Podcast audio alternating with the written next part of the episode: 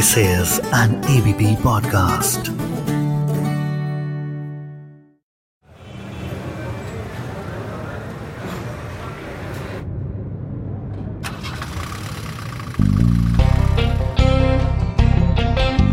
Ignition on है seat belt लग चुकी है रियर व्यू मिरर में भी कोई दिखाई नहीं दे रहा है सीन एकदम क्लियर है नमस्कार, मैं हूँ सुमित अवस्थी और आप मुझे अक्सर एबीपी न्यूज़ पर सुनते हैं। आपसे बात करते हुए, समाचार पढ़ते हुए आप मुझे देखते होंगे।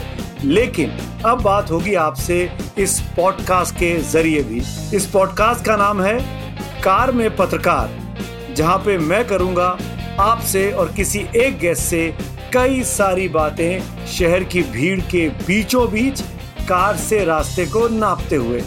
जी हाँ इस पॉडकास्ट में एक कार में रहेगा ये पत्रकार किसी एक गेस्ट के साथ और आप तक पहुंचाएँगे कई किस्से सीधे आपके कानों तक। तो चलिए, आज का एपिसोड शुरू करते हैं आज के मेहमान के साथ।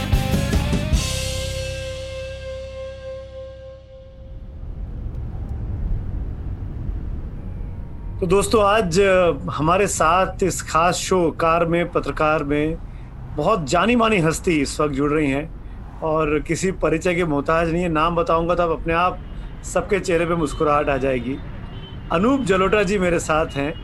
भजन सम्राट के नाम से जाने जाते हैं हिंदुस्तान में, लेकिन सिर्फ़ भजन ही पहचान नहीं उनकी। आजकल तो बहुत ज़्यादा सोशली एक्टिव हैं, बहुत ज़्यादा चैनल्स पे दिखाई दे रहे हैं अपनी बात, अपनी राय रखने के लिए भी अनूप जी जाने जाते हैं। अनूप जी बहुत बहुत धन्यवाद हमसे जुड़ने के लिए। थैंक यू बहुत बहुत शुक्रिया आपने मुझे याद किया। इतने सारे लोगों से हम जुड़ेंगे अनूप जी कैसा चल रहा है लॉकडाउन क्या कर रहे हैं आजकल आप घर में?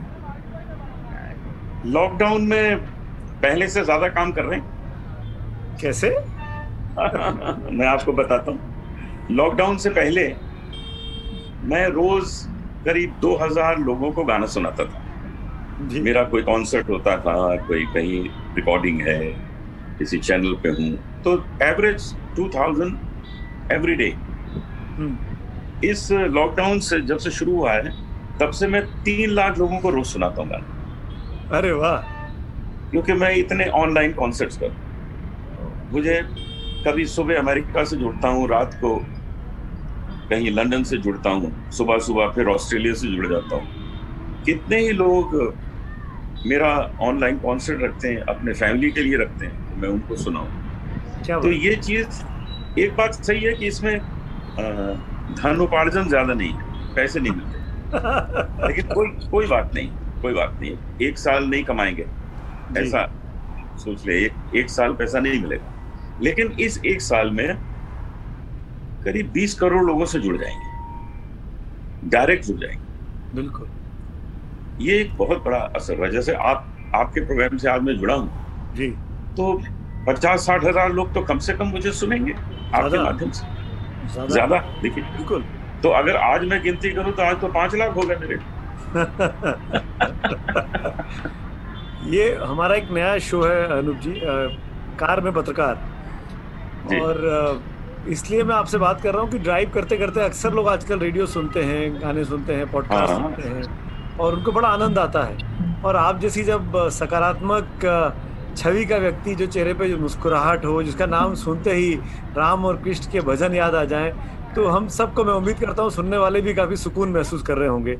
अब एक चीज़ ज़रूर जानना चाहूँगा आपने कहा कि आजकल आप दिन भर कॉन्सर्ट कर रहे हैं वेबिनार कर रहे हैं वेब के ज़रिए लेकिन अपने लिए समय मिल पा रहा है? रियाज के लिए? ये अपने लिए तो है सम, ये समय अपने ही लिए है। अच्छा। देखिए ये समय वो नहीं है कि हम किसी की फरमाइश पे कोई काम कर रहे हैं। ये हम अपनी इच्छा से कर रहे हैं। जो काम अपनी इच्छा से किया जाता है वो अपना होता है वो अपने समय का होता है। मैं सुबह उठता हूँ मैं अपना प्राणायाम करता हूँ मैं जल नीति करता हूँ मैं अपने योगासन करता हूँ मेडिटेशन करता हूँ और साथ में रियाज करता हूँ। सारा दिन मेरा गाना भी होता रहता है। आपको भी थोड़ा गाना सुनाऊँगा वो भी वो भी मेरा रियाज होगा। हाँ। तो दिन में पाँच छः घंटा तो मेरा गाना होता है और पाँच छः में आप जैसे कनेक्ट हो जाता हूँ। अरे मैं तो बड़ा आनंद ले रहा हूँ दिन का। ये ये जो मिला है लॉकडाउन इसका फ़ायदा उठाना है। हम्म। इसमें रोना धोना नहीं है। इसको पॉजिटिव करना है। तो इसका पॉजिटिव यही किया जा सकता है कि हम अपनी इम्यूनिटी अच्छी कर लें अपनी हेल्थ थोड़ी अच्छी कर लें जिसका वज़न ज़्यादा है वो वज़न अपना कम कर ले जिसको जो शौक है वो पूरे कर ले। इस लॉकडाउन के बाद ना जाने कितने कुक नए नए कुक बन गए होंगे खाना बनाने वाले एक तो मेरे घर में झाड़ू पोछा करने वाले एक्सपर्ट हो गए बन गई है। और मैं अच्छा एक हाउस क्लीनर बन गया हूँ। झाड़ू पोछा करने वाले हो गए होंगे। जी कोई कहता मैं कपड़े बहुत अच्छे धो लेता हूँ।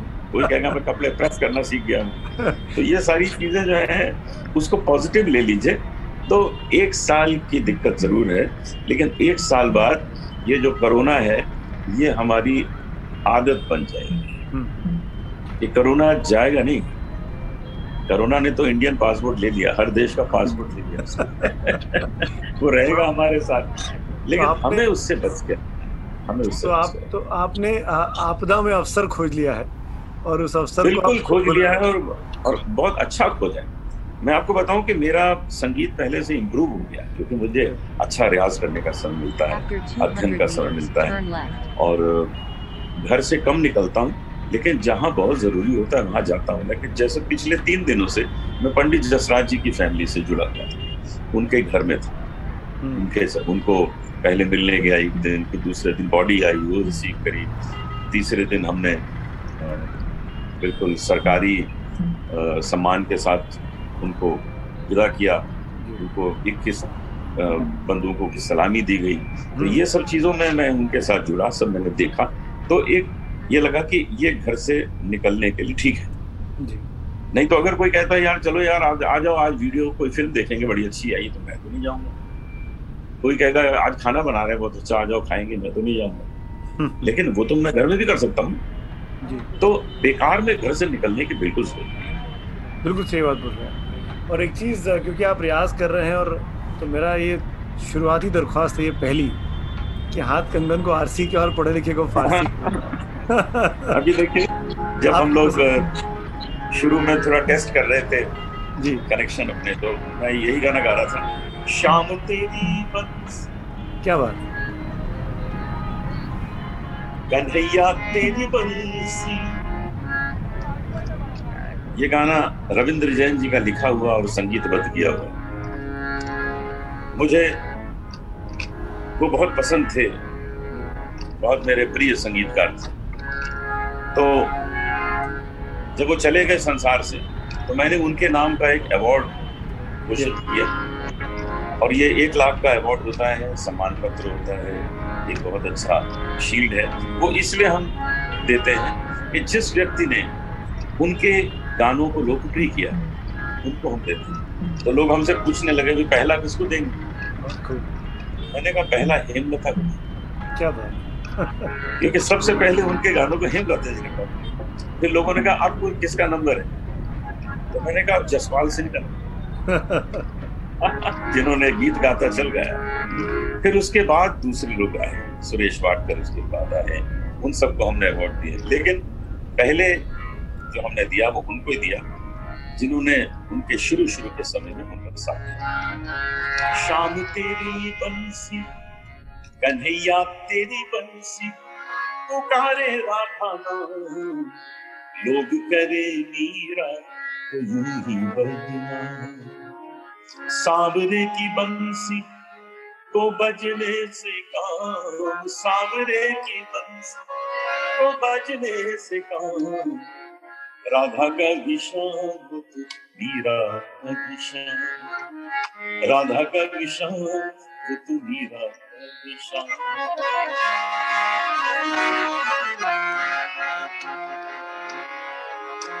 हो जमुना की लहरें। देखिए जमुना की लहरें।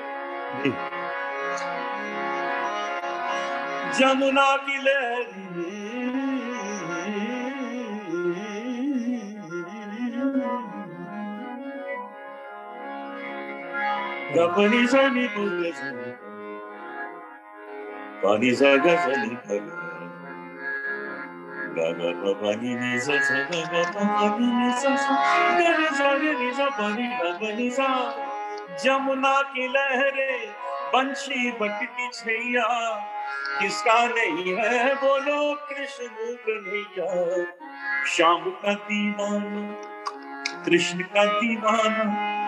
तो सारा ब्रजधाम शाम का दीवान तो सारा ब्रजधाम राधा का विषाम मीरा का विषाम राधा का विषाम मीरा का श्याम। शाम तेरी बंसी कन्हैया तेरी बंसी, पुकारे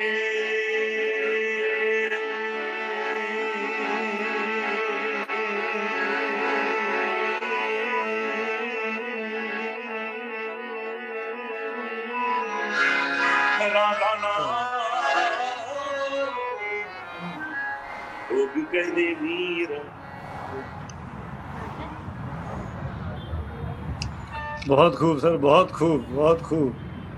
ये इतनी मिठास मैं सालों से आपको सुनता आ रहा हूँ, सर। सालों से।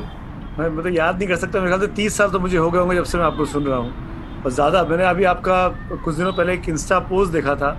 आपने अपने एक बचपन की तस्वीर डाली हुई है मंच पर आप बैठे हैं। और सात साल क्या आप लि, आपने लिखा है कि सात साल की उम्र में आपने राम भजन गाया था। तो आपको याद है वो कौन सा राम भजन था और क्यों हाँ, गाया था क्या वो मूवमेंट था? अभी सुना देता तो मैं साठ साल से गा रहा हूँ। अरे वाह। अब मैं सिक्सटी सेवन हो गया।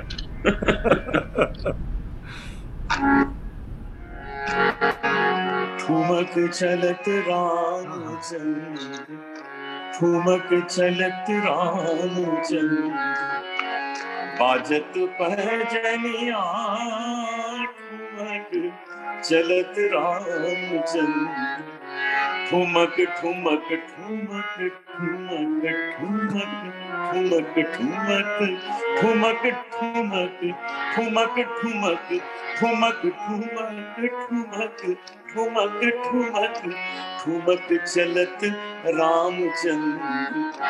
बाजत ठुमक चलत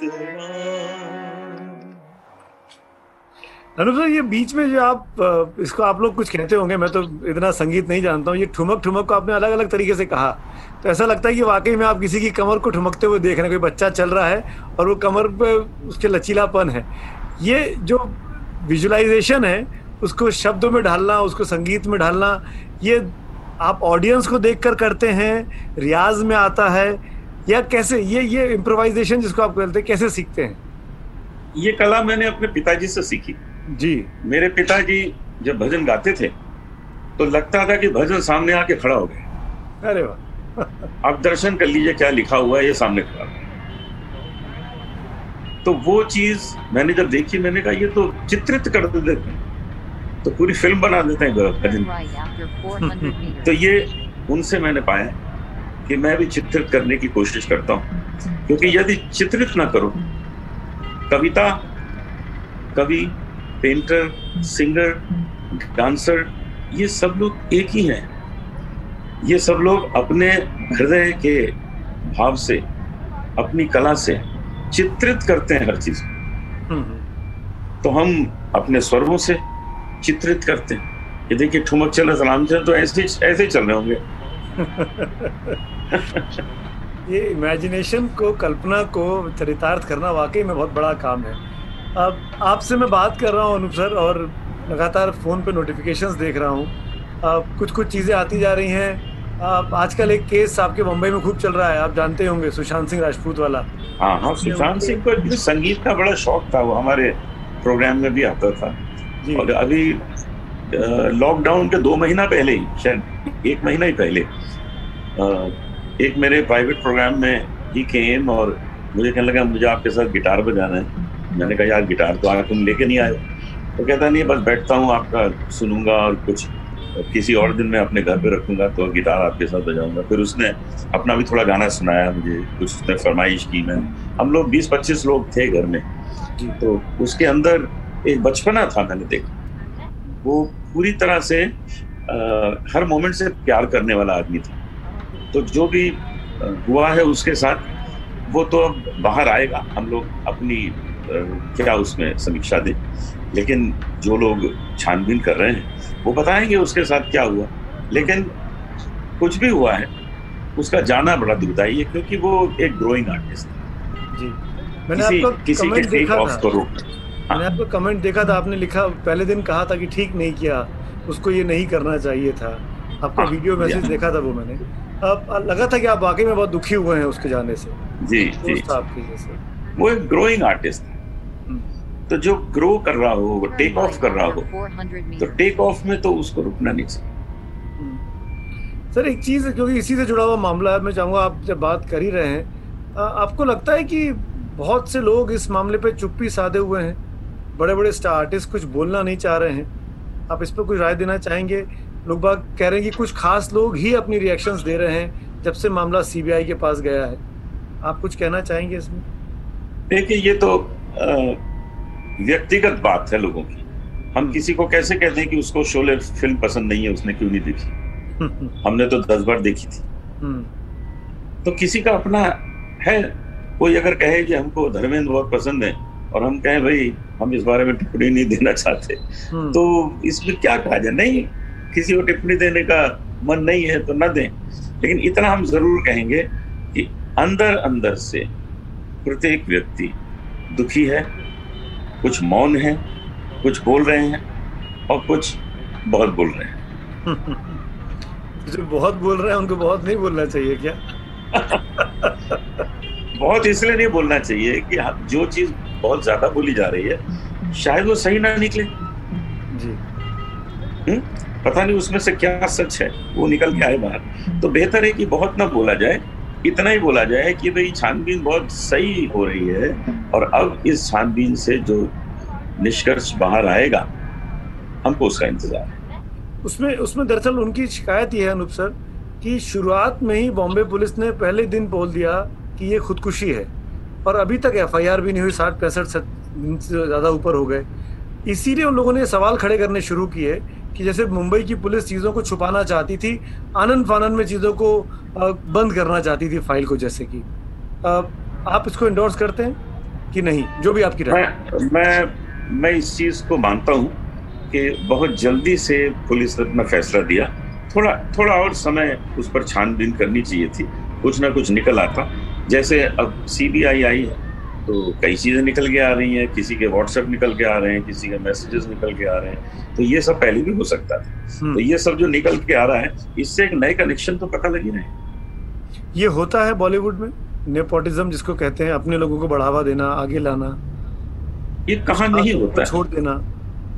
नहीं ये कहा नहीं होता है ये तो हर हर क्षेत्र में होता है। लेकिन यदि आपके परिवार के दूसरे सदस्य में वो दम है तो वो टिक सकता है। जैसे पृथ्वीराज कपूर जी के हर बच्चे में दम ही दम है। वो अभी तक चल रहे हैं। इतनी चौथी पीढ़ी भी आज उसी स्टेज पे है जहाँ पृथ्वीराज कपूर थे। हम्म। ये बहुत बड़ी बात है। लेकिन और लोगों का हम नाम ले तो वहाँ तो नहीं है ऐसा। वो भी तो चाहते थे और लोग भी तो चाहते थे कि हमारा बच्चा आए। हम्म। लेकिन अमिताभ बच्चन तो बाहर से आए। शाहरुख खान बाहर से आए। अभी जितने नए नए एक्टर्स आए राजकुमार राव हैं अक्षय अक्षय कुमार हैं ये सब लोग तो बाहर से आए। इनको तो कोई फ़िल्म का कुछ है ही नहीं इनका कनेक्शन तो दम अपना होना चाहिए उस दम पे ही आप टिक सकते हैं। अगर आप फ़िल्म इंडस्ट्री फैमिली से हैं तो भी आपने दम चाहिए। बिल्कुल सही केवल प्रोड्यूसर पिता एक आपकी फ़िल्म बना दे और ये समझ ले कि अब जम गया ना ऐसा नहीं होता। तो जमने के लिए फिर उसमें अपना पोटेंशियल बिल्कुल ठीक। अनुप सर लेकिन ये बताइए ना आप अगर सुशांत को याद करना चाहेंगे तो कैसे याद करना चाहेंगे? किस रोल में याद मुझे तो उसमें उसमें धोनी नज़र आता है। अरे वाह। मैं जब उसे याद करता हूँ मैं मुझे धोनी याद आता है क्योंकि उसने बहुत अच्छा काम किया था। और धोनी के बारे में बहुत चीज़ ऐसी जो हमको पता नहीं थी वो हमने फ़िल्म में देख के हमको पता लगी तो जानकारी उसकी हुई। तो बहुत अच्छी फ़िल्म बनाई थी। वेरी नाइस उसने काम भी धोनी धोनी का काम सुशांत ने बहुत अच्छा किया। किसी आप पुराने गानों के शौकीन हैं अनूप सर। आप अक्सर पुराने हाँ, गाने भी सुनाते हैं। तो कहीं सुशांत के लिए कुछ गाना चाहेंगे? उसको हाँ, सुनिए।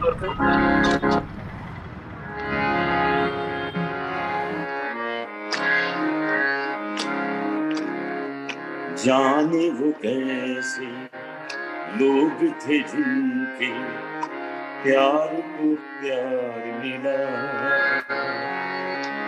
जाने वो कैसे, लोग थे जिनके प्यार को प्यार मिला। हमने तो जब कलियाँ मांगी, कांटों का हार मिला। जाने वो कैसे? लोग थे जिनके प्यार को क्या बात क्या बात बहुत खूब इतना अच्छा ट्रिब्यूट तो शायद ही किसी ने दिया हो अभी तक।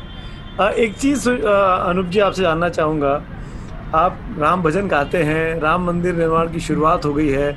उस दिन आप हमारे चैनल एबीपी गंगा पर भी थे आपने उस पर भी भजन गाए। क्या आप जाना चाहेंगे जब राम मंदिर पूरा हो तो आप अयोध्या जाएँगे देखेंगे वहाँ? बिल्कुल जाना चाहते हम तो इस बार भी जाना चाहते थे, लेकिन वहाँ जो हालत थी, एक तो कोरोना इस कदर वहाँ फैला हुआ, वहाँ भी कई लोगों को हो गया था। तो हम अपने घर से ही सारे चैनल से जुड़े हुए थे, आपके भी चैनल से जुड़े हुए थे, और सबको भजन सुना रहे थे, और सुबह से रात तक करीब बारह घंटे उस दिन मैं गाता रहा। अच्छा ऐसे में आप थकते नहीं है क्या? टॉनिक क्या है? गर्म पानी पीते हैं? कैसे गले को कैसे राहत देते हैं बीच बीच में? ये भी तो बताइए। नहीं इसका टॉनिक ये है कि आप जिस चीज़ से प्यार करते हैं उसका साथ आपको जितनी भी देर मिले आप थकते नहीं। क्या बात प्यार ज़रूरी बहुत एड्रिलिन हाई होना चाहिए तो अपने आप थकान सारी चली जाती है। अनूप सर बीते दिनों में आपके नाम कुछ कुछ कंट्रोवर्सीज भी रही। बोलना चाहेंगे बात करना चाहेंगे उस पर हाँ अरे ज़रूर ज़रूर हम तो बड़ा मज़ा लिया उसका भाई। आप आप मज़ा ले रहे थे? लोग बाग आपको सीरियसली ले रहे थे? नहीं नहीं नहीं हम तो हम तो मज़ा ले रहे थे बाहर आप लोगों को ड्यूटी पे लगा दिया था। पूरे मीडिया को लगा दिया था काम करो। सर वो क्या था? वो पूरा स्क्रिप्टेड था? बिग बॉस में आने के पहले? नहीं स्क्रिप्टेड नहीं था। मेरे पास जसलीन आई थी कि आप मेरे साथ चलिए मुझे वहाँ बुलाया गया है और उन्होंने ये कहा है कि आप जोड़ी बना के लाइए अकेले अच्छा। मत आइए। तो मैंने उसको कहा कि मैं तो नहीं आ सकता मेरे पास टाइम ही नहीं है इतना बिज़ी रहता हूँ कौन से। हम्म। उसने कहा प्लीज़ आइए। तो उसके पिताजी भी समझाने आए प्लीज़ चलिए चलिए। तो मैंने कहा चलो चलते हैं लेकिन गुरु शिष्य की तरह जाएँगे। तो उसने कहा ठीक है ऐसी जाएँगे। तो वहाँ जब स्टेज पे मैं पहुँचा सलमान के पास हम्म। तो सलमान ने अब वो सलमान बड़ी इज़्ज़त करते हैं हमारी हमारे पैर छू के आशीर्वाद लिया फिर कहा बहुत अच्छा गाया आपने ऐसी लागी लगन। तो आप आपके साथ कौन आए हैं? तो मैंने कहा मेरी एक स्टूडेंट आई है जसलीन। कहने लगे अच्छा अच्छा उसको भी सुनते हैं। तो उसने भी अपना डांस वांस करके गाना दिखाया। और वो जैसे यहाँ आई और सलमान ने पूछा कि बहुत अच्छा गाया। तो अनूप जी, तुम्हारे गुरु जी हैं। कहती, नहीं, मैं तो इनके रिलेशनशिप में हूँ तीन साल से। तो मैंने जसलीन को देखा, मैंने कहा, ये क्या नया ड्रामा हो गया? तो मुझे लगता है कि कुछ खेल हुआ होगा। तो मैंने कहा, अगर ऐसे ही है तो चलो दो चार हफ़्ते अंदर होके आ जाते हैं। तो हम अंदर गए, और वहाँ तो हमारी किसी ने केमिस्ट्री देखी नहीं। हम तो अपने अलग काम में लगे रहते थे, गाने बजाने में लगे रहते थे। और जब डेढ़ महीने बाद हम बाहर आए तो पहला सवाल मेरी माँ ने मुझसे ये किया कि ये जसलीन कौन है? कोई जानता ही नहीं था हमारे यहाँ उसके बाद उसी दिन शाम को जिस दिन मैं बाहर आया मैंने जसलीन के फादर को फ़ोन किया जरा आइए घर आइए। वो आए हम और जसलीन के फादर दोनों बैठे पूरे मीडिया को बम्बई के बुला लिया और उनको मैंने कहा देखिए जो जो आपने देखा वो सब बस खेल था मज़ा था। मैं तो हम और जसलीन के फादर मिलके उसका कन्यादान करेंगे। अब सारे सवाल ही खत्म हो गए जो लोग सवाल लेके आए मेरा यही मेरी यही यही सवाल था कि जब आप लौट के आए तो आपकी माता जी आपकी सिस्टर्स उनका क्या रिएक्शन था? उन्होंने आपको एक्सेप्ट किया कि नहीं किया? मैंने दूसरे दिन से ही कि मैंने कहा भाई ये था मामला बात खत्म हो अनुप सर बहुत कम लोग हैं जिसमें जिनमें आपका और आपके पिताजी का नाम एक साथ लिया जाएगा। आप दोनों पद्म अवार्डीज हैं। आप दोनों को पद्मश्री मिला है। और ये बहुत कम ऐसा हुआ है कि पिता पुत्र की जोड़ी को पद्म सम्मान मिला हो भारत सरकार की तरफ़ से। जब आपका नाम अनाउंस हुआ पद्मश्री के लिए उस वक्त का रिएक्शन याद है आपको? क्या सोचा आपने मन में? क्या कहा? हाँ, मुझे याद है कि बॉम्बे एयरपोर्ट पे मैं शायद इंदौर से कहीं से आया था तो अपना बैग उठा रहा था बेल्ट से। और इतने में घंटी बजी मैंने फ़ोन लिया पॉकेट से फ़ोन निकाला। तो उधर से आवाज़ आई कि हम होम मिनिस्ट्री से बोल रहे हैं और इस बार आपको पद्मश्री देना चाहते हैं आपको एक्सेप्टेड है। कि पूछ लिया करते हैं वो। जी हाँ। कई लोग मना कर देते हैं। जी जी जी। कई लोग कह देते हैं नहीं हमको पद्मश्री नहीं हमको पद्म भूषण चाहिए हमारे लिए छोटा है इस तरह इसलिए पूछ लेते हैं। तो उन्होंने मुझे पूछा कि आप एक्सेप्ट कर रहे हैं? तो मैंने कहा भी मेरे लिए तो बड़ी सौभाग्य की बात है बिल्कुल एक्सेप्ट कर रहे हैं धन्यवाद। तो उन्होंने उसी दिन उसी समय से प्रेस में दे दिया। और फिर मैंने पहला फ़ोन अपनी माँ को किया। कि आपको बहुत खुशी होगी कि मुझे इस बार पद्मश्री मिल रहा है। तो कहने लगी हाँ मैं भी बहुत खुश हूँ और आज से तुम जरा ठीक से गाना ये उन्होंने कहा था। ज़िम्मेदारी बढ़ गई। बढ़ गए ठीक से गाने लगा माँ माई और मैं सच में ठीक से गाने लगा तुमसे। सर एक मेरी निजी दरख्वास्त। हाँ फरमाए लागा चुनरी में दाग। हाँ ज़रूर, सुनिए। हाँ जाके बादल से नज़र मिलाऊं कैसे? घर जाऊँ कैसे? लागा लागा। चुनरी में दाग छिपाऊं। कैसे लागा? चुनरी में दाग छिपाऊं। कैसे लागा? चुनरी में दाग। चुनरी में दाग छिपाऊं। कैसे घर जाऊँ? कैसे लागा? चुनरी में दाग छिपाऊं। कैसे लागा? चुनरी में दाग। हो गई मैली, मोरी चुनरिया। पूरे बदन सी कोरी चुनरिया। हो गई मैली, मोरी चुनरिया। पूरे बदन सी कोरी चुनरिया। जाके बाबुल से नज़र मिलाऊं कैसे? घर जाऊँ कैसे? लागा चुनरी में दाग छिपाऊं कैसे? लागा चुनरी में दाग लागा चुनरी में दाग लागा चुनरी में दाग। बहुत खूब बहुत धन्यवाद। सर एक आखिरी सवाल एक आखिरी इशू के उन्हें कहना चाहूँगा मैं। जी। क्योंकि अब मैं जहाँ चला रहा हूँ गाड़ी मैं तो कहीं पहुँच जाऊँगा गाड़ी चलाते चलाते कार में हूँ मैं। लेकिन मैं ये ये ज़रूर जानना चाहूँगा बहुत से यंगस्टर्स जो अच्छे सिंगर्स हैं आपको सुन रहे हैं इस समय पे। क्या उनके लिए सवाल है क्या उनका क्लासिकल म्यूज़िक में इंटरेस्ट होना सीखना बेहद ज़रूरी है? अगर अच्छा सिंगर बनना है अच्छा म्यूजिशियन बनना है। क्लासिकल सीखना बेहद ज़रूरी है और क्लासिकल गाना ज़रूरी नहीं है। अच्छा। सीखना बहुत ज़रूरी है। क्योंकि वो सीखने से आप जो भी काम करेंगे वो अच्छा इसलिए कर पाएँगे कि आप एक अच्छे मटेरियल बन जाएँगे हम्म। आप एक अच्छे मटेरियल बन जाइए उससे आप कुर्ता भी बना लीजिए शर्ट भी बना लीजिए टी शर्ट बना लीजिए पैंट बना लीजिए उससे आप अपना लहंगा बना लीजिए कुर्ता बना लीजिए। लेकिन अगर मटेरियल ही अच्छा नहीं है तो आप जो कुछ बनाएँगे वो फट जाएगा। हम्म हम्म, क्या इसलिए संगीत के आप अच्छे मटेरियल बन जाइए। तो आप भजन गाइए भजन लगे गज़ल गाइए गज़ल लगे फिल्मी गाना गाइए फिल्मी गाना लगे और तब आप आखिरी सांस तक गा सकें। पंडित जसराज जो अभी चले गए जी। आखिरी सांस तक उन्होंने संगीत में अपना जीवन दिया। गाते रहे सिखाते रहे। नब्बे साल की आयु तक। हम्म, बिल्कुल। ये तभी संभव है जब आप अंत तक अपने उसको बरकरार रखें। अंत तक रियाज करते रहें गाते रहें। ये संगीत व्यवसाय नहीं है। ये संगीत बहुत सुंदर साधना है। सारे गामा पाधानी जो हम लोगों को सिखाया जाता है ये सा से नी तक की जो यात्रा है ये साकार से निराकार की यात्रा है। इसको दुकानदारी ना बनाइए। इसको आप लोग ये समझिए कि आप पूजा पाठ करने जा रहे हैं। हम्म, भगवान आप पे कृपा करेगा ही करेगा क्योंकि वो भी तो फ्लूटिस्ट है। कोई मृदंग बजाता है कोई डांस करता है कोई वीणा बजाता है। सब म्यूजिशियन है जितने भगवान है। उनको आप प्रसन्न तभी करेंगे जब आप म्यूज़िक की इज़्ज़त करेंगे और प्यार करेंगे। इसलिए संगीत क्षेत्र में आना हो तो संगीत को विधिवत सीखिए। शॉर्टकट्स में बच जाइए।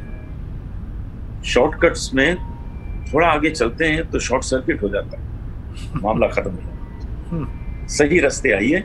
और अंतिम सांस तक गई। मैंने ये सवाल इसीलिए पूछा आपसे कि आजकल तो बहुत सारे ऐप्स हैं इंस्ट्रूमेंट्स हैं। आप कुछ गाते हैं, अपनी आवाज़ को कंप्यूटर के ज़रिए चेंज कर लिया जाता है।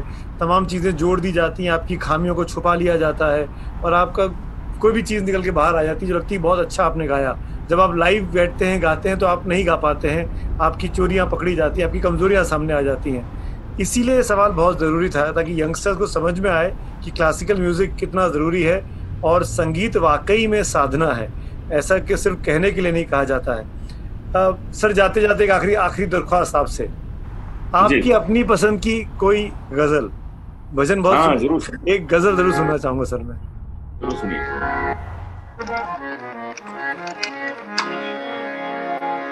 फिर निगाहें मिला के देखेंगे।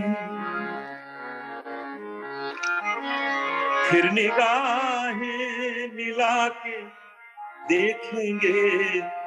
चोट एक और खा के देखेंगे। चोट एक और खा के देखेंगे।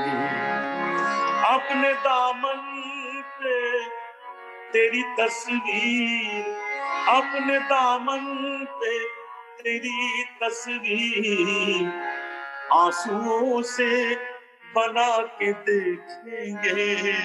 चोट और खा के देखेंगे।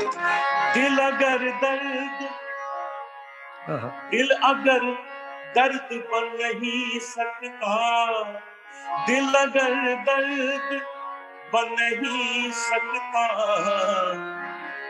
दर्द को दिल बना के देखेंगे छोटी और देखेंगे फिर निगाहें मिला के देखेंगे।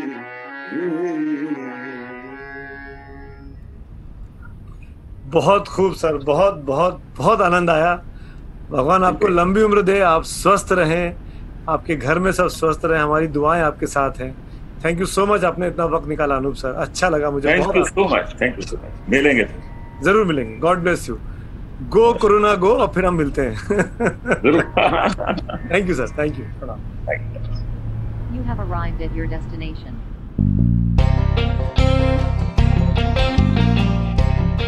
तो ये था आज का एपिसोड ऑफ़ कार में पत्रकार। वापस आऊँगा आपसे बात करने किसी और फ़ेमस चेहरे की आवाज़ के साथ। तब तक ज़िंदगी में खुश रहिए और सुनते रहिए ABP podcast bye bye